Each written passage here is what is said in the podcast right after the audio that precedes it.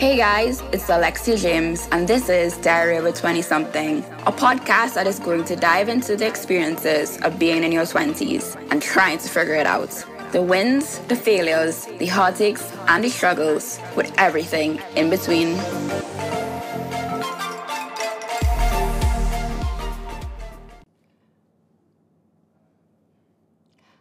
It's Alexia, and welcome back to Diary of a 20 something. This episode is super special because we're talking about breast cancer awareness today. And my guest today is Netanya. She's going to introduce herself a little bit. Hi guys. I'm sorry. Hi guys. Um, so I'm Netanya. I'm typically somebody you see on the internet giving jokes, but today I'm going to be tapping into my serious side a little bit to talk about a topic that is very close to my heart. So I hope you guys will enjoy it. Yeah. All right, so let's jump right into it. So I want to ask you, what does OBGYN mean? Or do you know what it means? Gynecologist.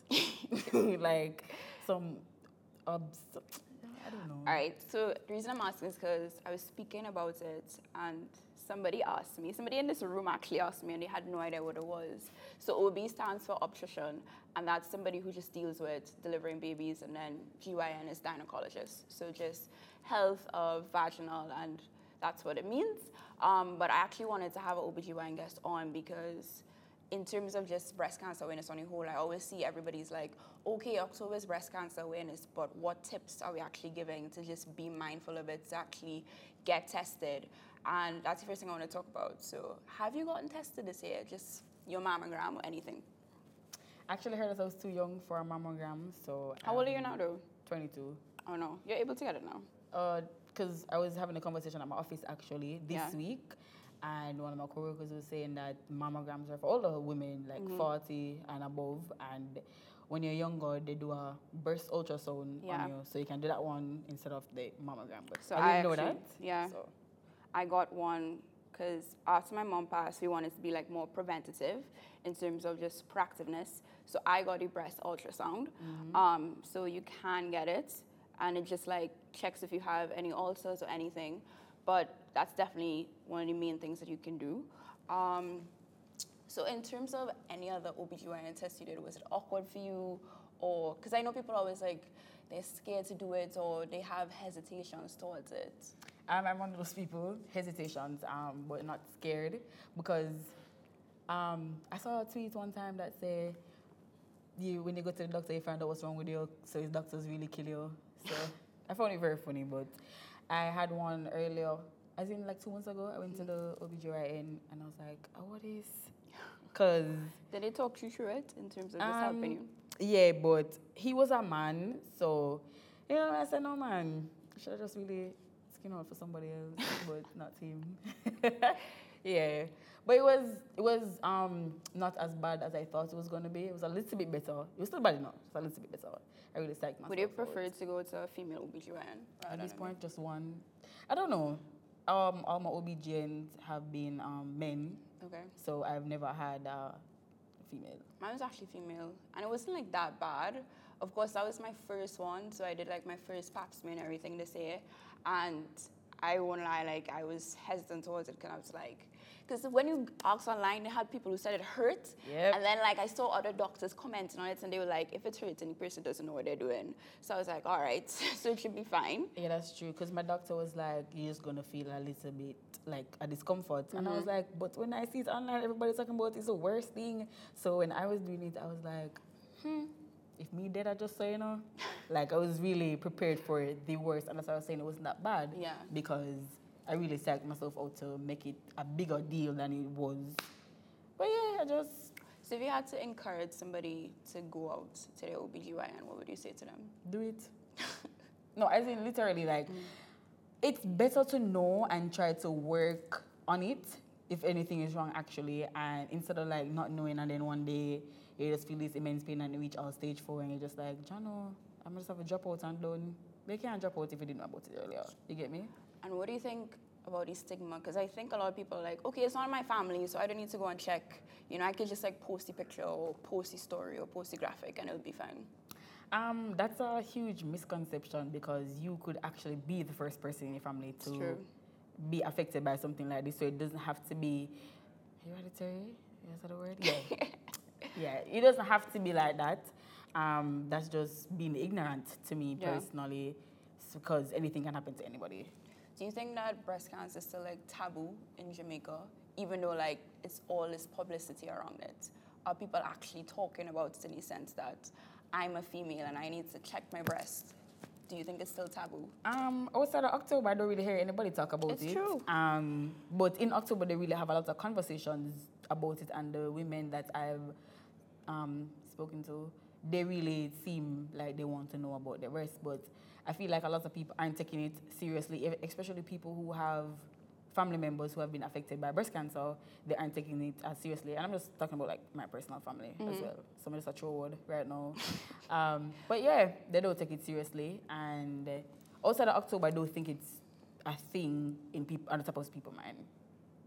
How would you kind of counteract that? Like, what can we do in terms of just continuing the conversation outside of October?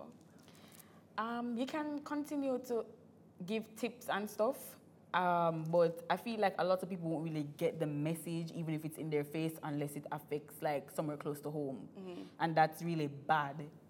But that's the only way it's gonna work, in my Yeah. opinion. In terms of somewhere close to home, what would you wheelchairs expect? I'm trying not to Um, move. Yeah.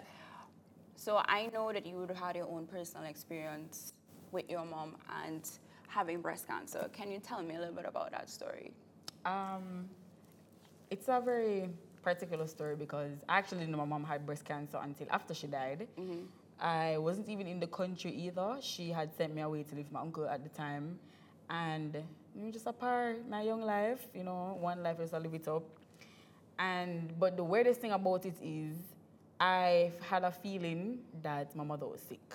And that was the most like the creepiest experience I've ever had in my life. But because I don't know, maybe because we look alike and feel like we have that kind of connection Yeah. But I felt as if she was sick and it's the day before she died I actually talked to her and I was saying like I have this weird feeling that something's gonna happen. And then she was like no man it's good. I'm gonna see you when you come home. Like um wow that sounds harsh but yeah it wasn't it wasn't the truth. And then she died the next day like not And you were even still the in next the day. States? Yeah, she died a couple hours later actually, because I talked to her in the night, and then she died like the early morning on August 14th, and I did really feel away, but I never feel I never felt as bad as everyone else in my family did, because as I said, I already knew what was gonna happen, like in my 13 year old heart, I had the feeling, so it had a less lesser impact on me than it did on my other family members. Do you think if it happened like later on in terms of you not being 13, if you would have reacted differently? Um, probably because you know if you feel like somebody's gonna die and they don't die, then you're going to be like, "Re- I really psych myself out there, and then I'm gonna have an opportunity for her to just get up and randomly die without me having that little experience that I did have. Feel like me jerky, but yeah, um, it would have affected me way worse, like bit worse, if she had died when I was older because I don't know. I wouldn't expect it. Come and say I thought she was sick at first and now she good. But then she just dead and I just can't trust it. Yeah. For me, mine was a little different because I was actually at UWI when it mm-hmm. happened. I. And I think it was second year, first semester. And you know the same thing about you kind of know something. And I got on this call late and it was my brother calling me and he was just like, I don't know if anybody told you yet, but like, mommy's not okay, like she's not okay.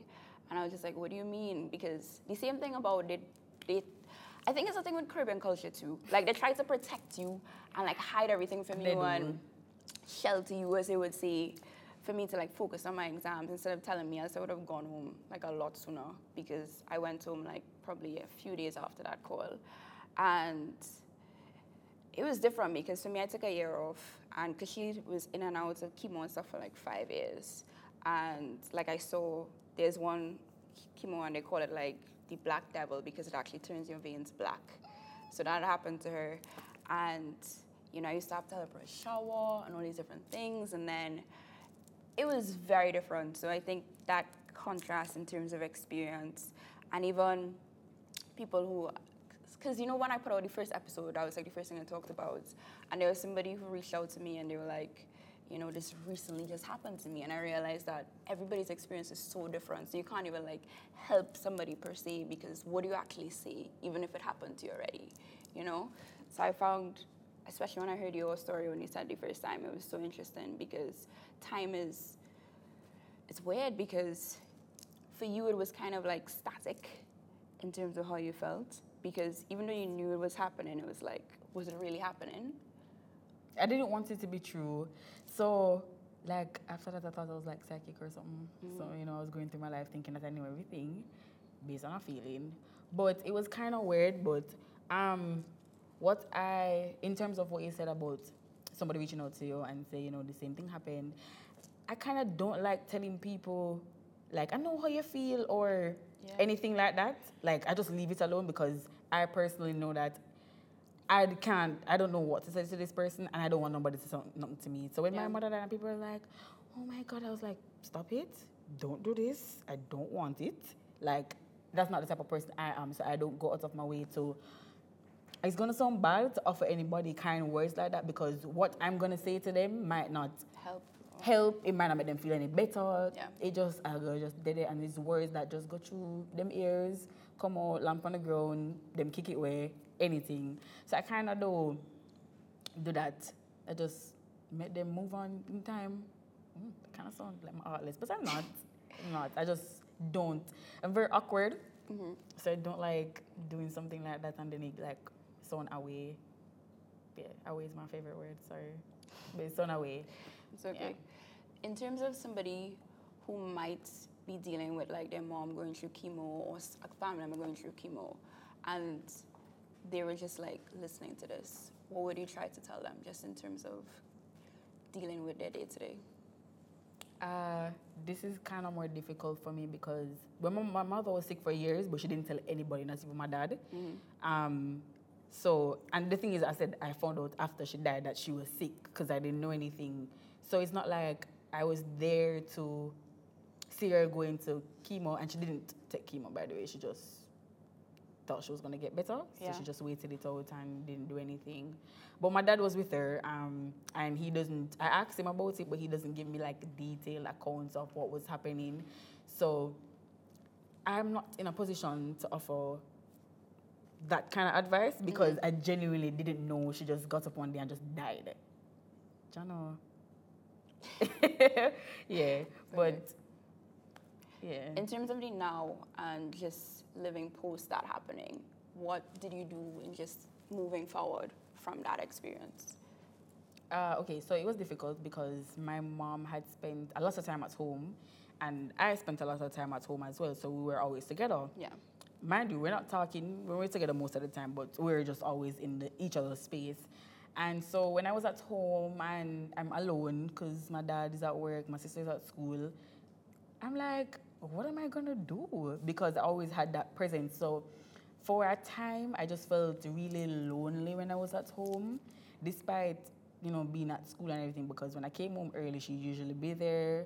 Um, but my mom also traveled a lot, so sometimes I used to tell myself that you know she's abroad, and when she come home, you know I'll just talk to her. And it didn't really like set in for me until after a year that your mother is not coming back. So this was like 15 or 14? I was 14 um, when I figured that out. And I was in my Spanish class one day at school when I had the thought. And I just started crying, like, I say, Jono, they must send me home. And I was going home to essentially myself again. Um, and it was really hard for me to accept it because that was really when everybody like kind of stopped grieving. That's when I started like Yeah. crying all the time. I didn't want to stay home alone. And my dad was like, you can't bring your mom back, but you can try to move forward because you're not going to move on from your mom dying. Like, even though I still cry about my mother, like, Same. just sit down. Because as my friend Daniel say, I have one mother, so you can cry. Um, but I just genuinely don't like to cry about her because I always feel bad afterwards. Because she hates when people cry. Mm-hmm. So it's kind of contradicting because I just feel like she took me in my head and said, Be a ball for. so I just like, really, Netanya? But I really have to cry. And it's always happen at random moments. I could be with my friends. One of my friends that was sitting down with him, I'm gonna just start crying. And he's like, Are You you okay?" okay? I was like, yeah, but his mom died as well, you know, like this uh, couple days before my mom died. Um, same year, everything. So it was kind of, you know, he was the only person I could relate to like that. And, but he doesn't cry. So when I start crying, he's just like, Netanya. And he tries to come for me, but it don't make sense because I'm still not that ball. but in terms of like moving forward, I really had to try to consume myself with other things. So What was that at the time? At the time it was school. I didn't do any like activities or anything, but I did something like how I coped with it at first was very unhealthy because I tried to, it's because of her pre- um, her presence not being in my life anymore. I tried to be more like her, like how she was and everything. So my interests be turned to what she was interested in in, in um, even though it made me unhappy, I still did it because I felt like if I'm going to do something like this, I can be close to my mother um, to feel that relationship. Because we never had a good relationship, and I felt bad. So she just dead and we just can't par no more. And so I tried to be more like her, uh, tried to live in her image. Like I even cut my hair like her on one time. Like it was, I was obsessed with being like her, and it was very unhealthy because it wasn't making me happy. But at the end of the day, people say, you know, you look like your mother, and I always feel a little bit better. better. And it's not until I reached, I was at university that I was like, Mm-mm, this can't work because I So did that was my like years. yes, it was about five or it was six years. Yeah, because oh. when I was 19, I was like, I've got it out, honestly. So yeah, I just tried to be myself after that because I'm saying me being her is not gonna assist this situation. I have a lot of dreams about her. Um, I talk to her. I talk to her sometimes. She doesn't answer because if she answered, then I'd be crazy. um, but I do talk to her, like you know, like my friend, my brethren, and I just felt because I was at a really low point when I decided that I had to stop doing this.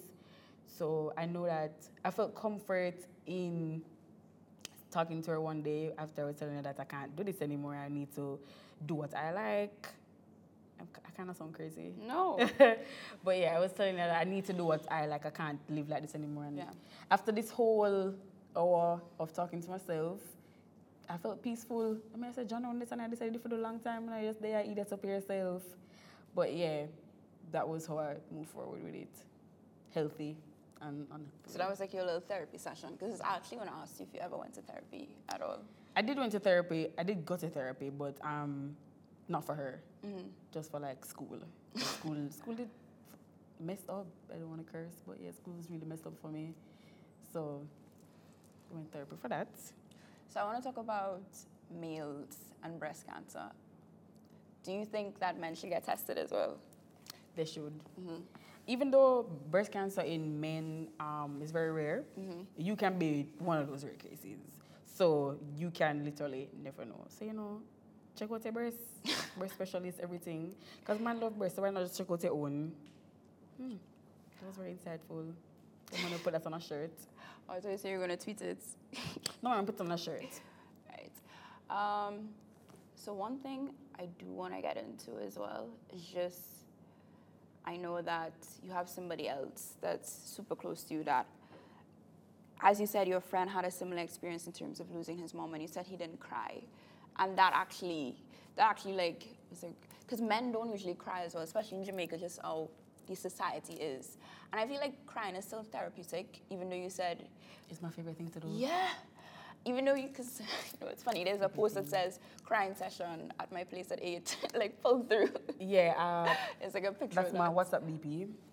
Yeah, crying session at my place, 8 p.m. Yeah. So, what do you think about that? Because a lot of people still feel, men especially, that they can't cry, that they shouldn't. I mean, if you want crying, I'm not gonna lie, I have cry it out, but men feel a lot of people when they cry they feel weak, but a cry, crying is not a sign of weakness. Like, yeah, can't weak. Not crying is weak, right? Right? Saying that out loud.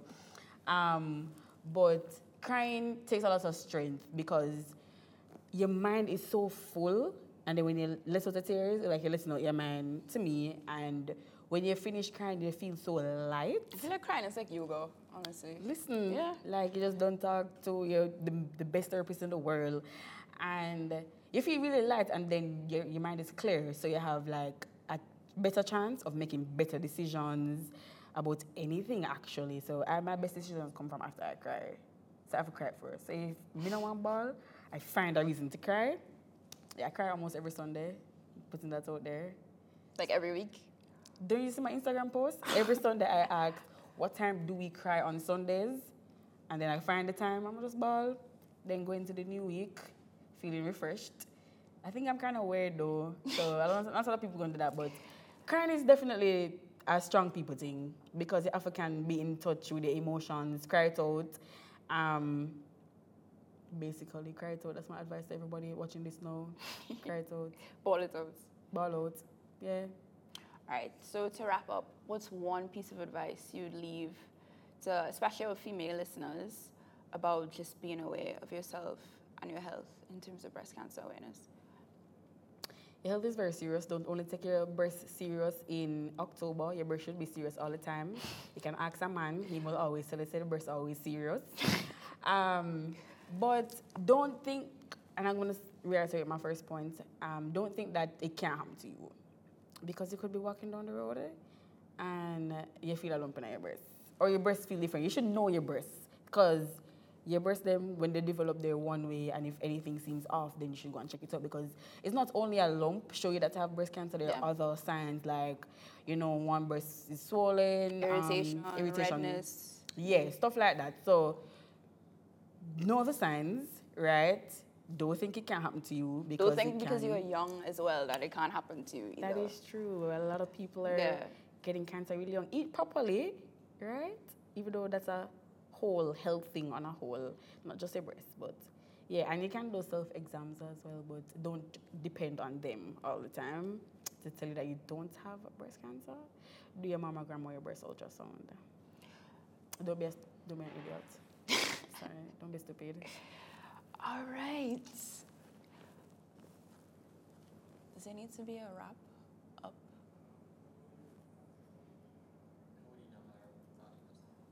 Okay.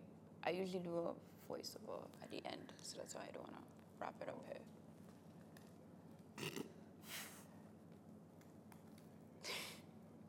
what is he saying?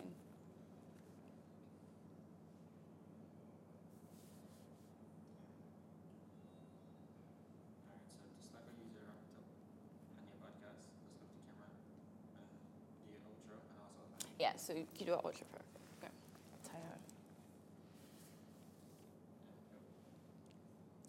All right, guys, I want to thank you so much for listening and tuning in to this special episode.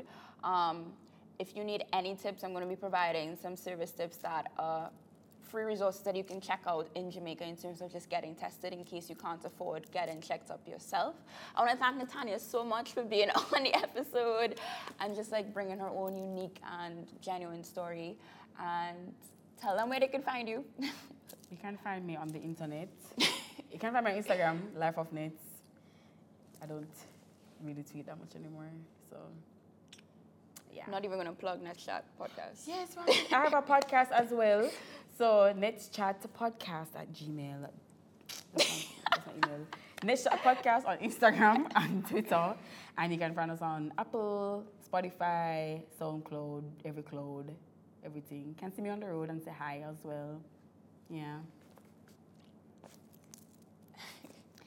Yo, people ask me for my NetChat email so much that I keep saying Gmail. Like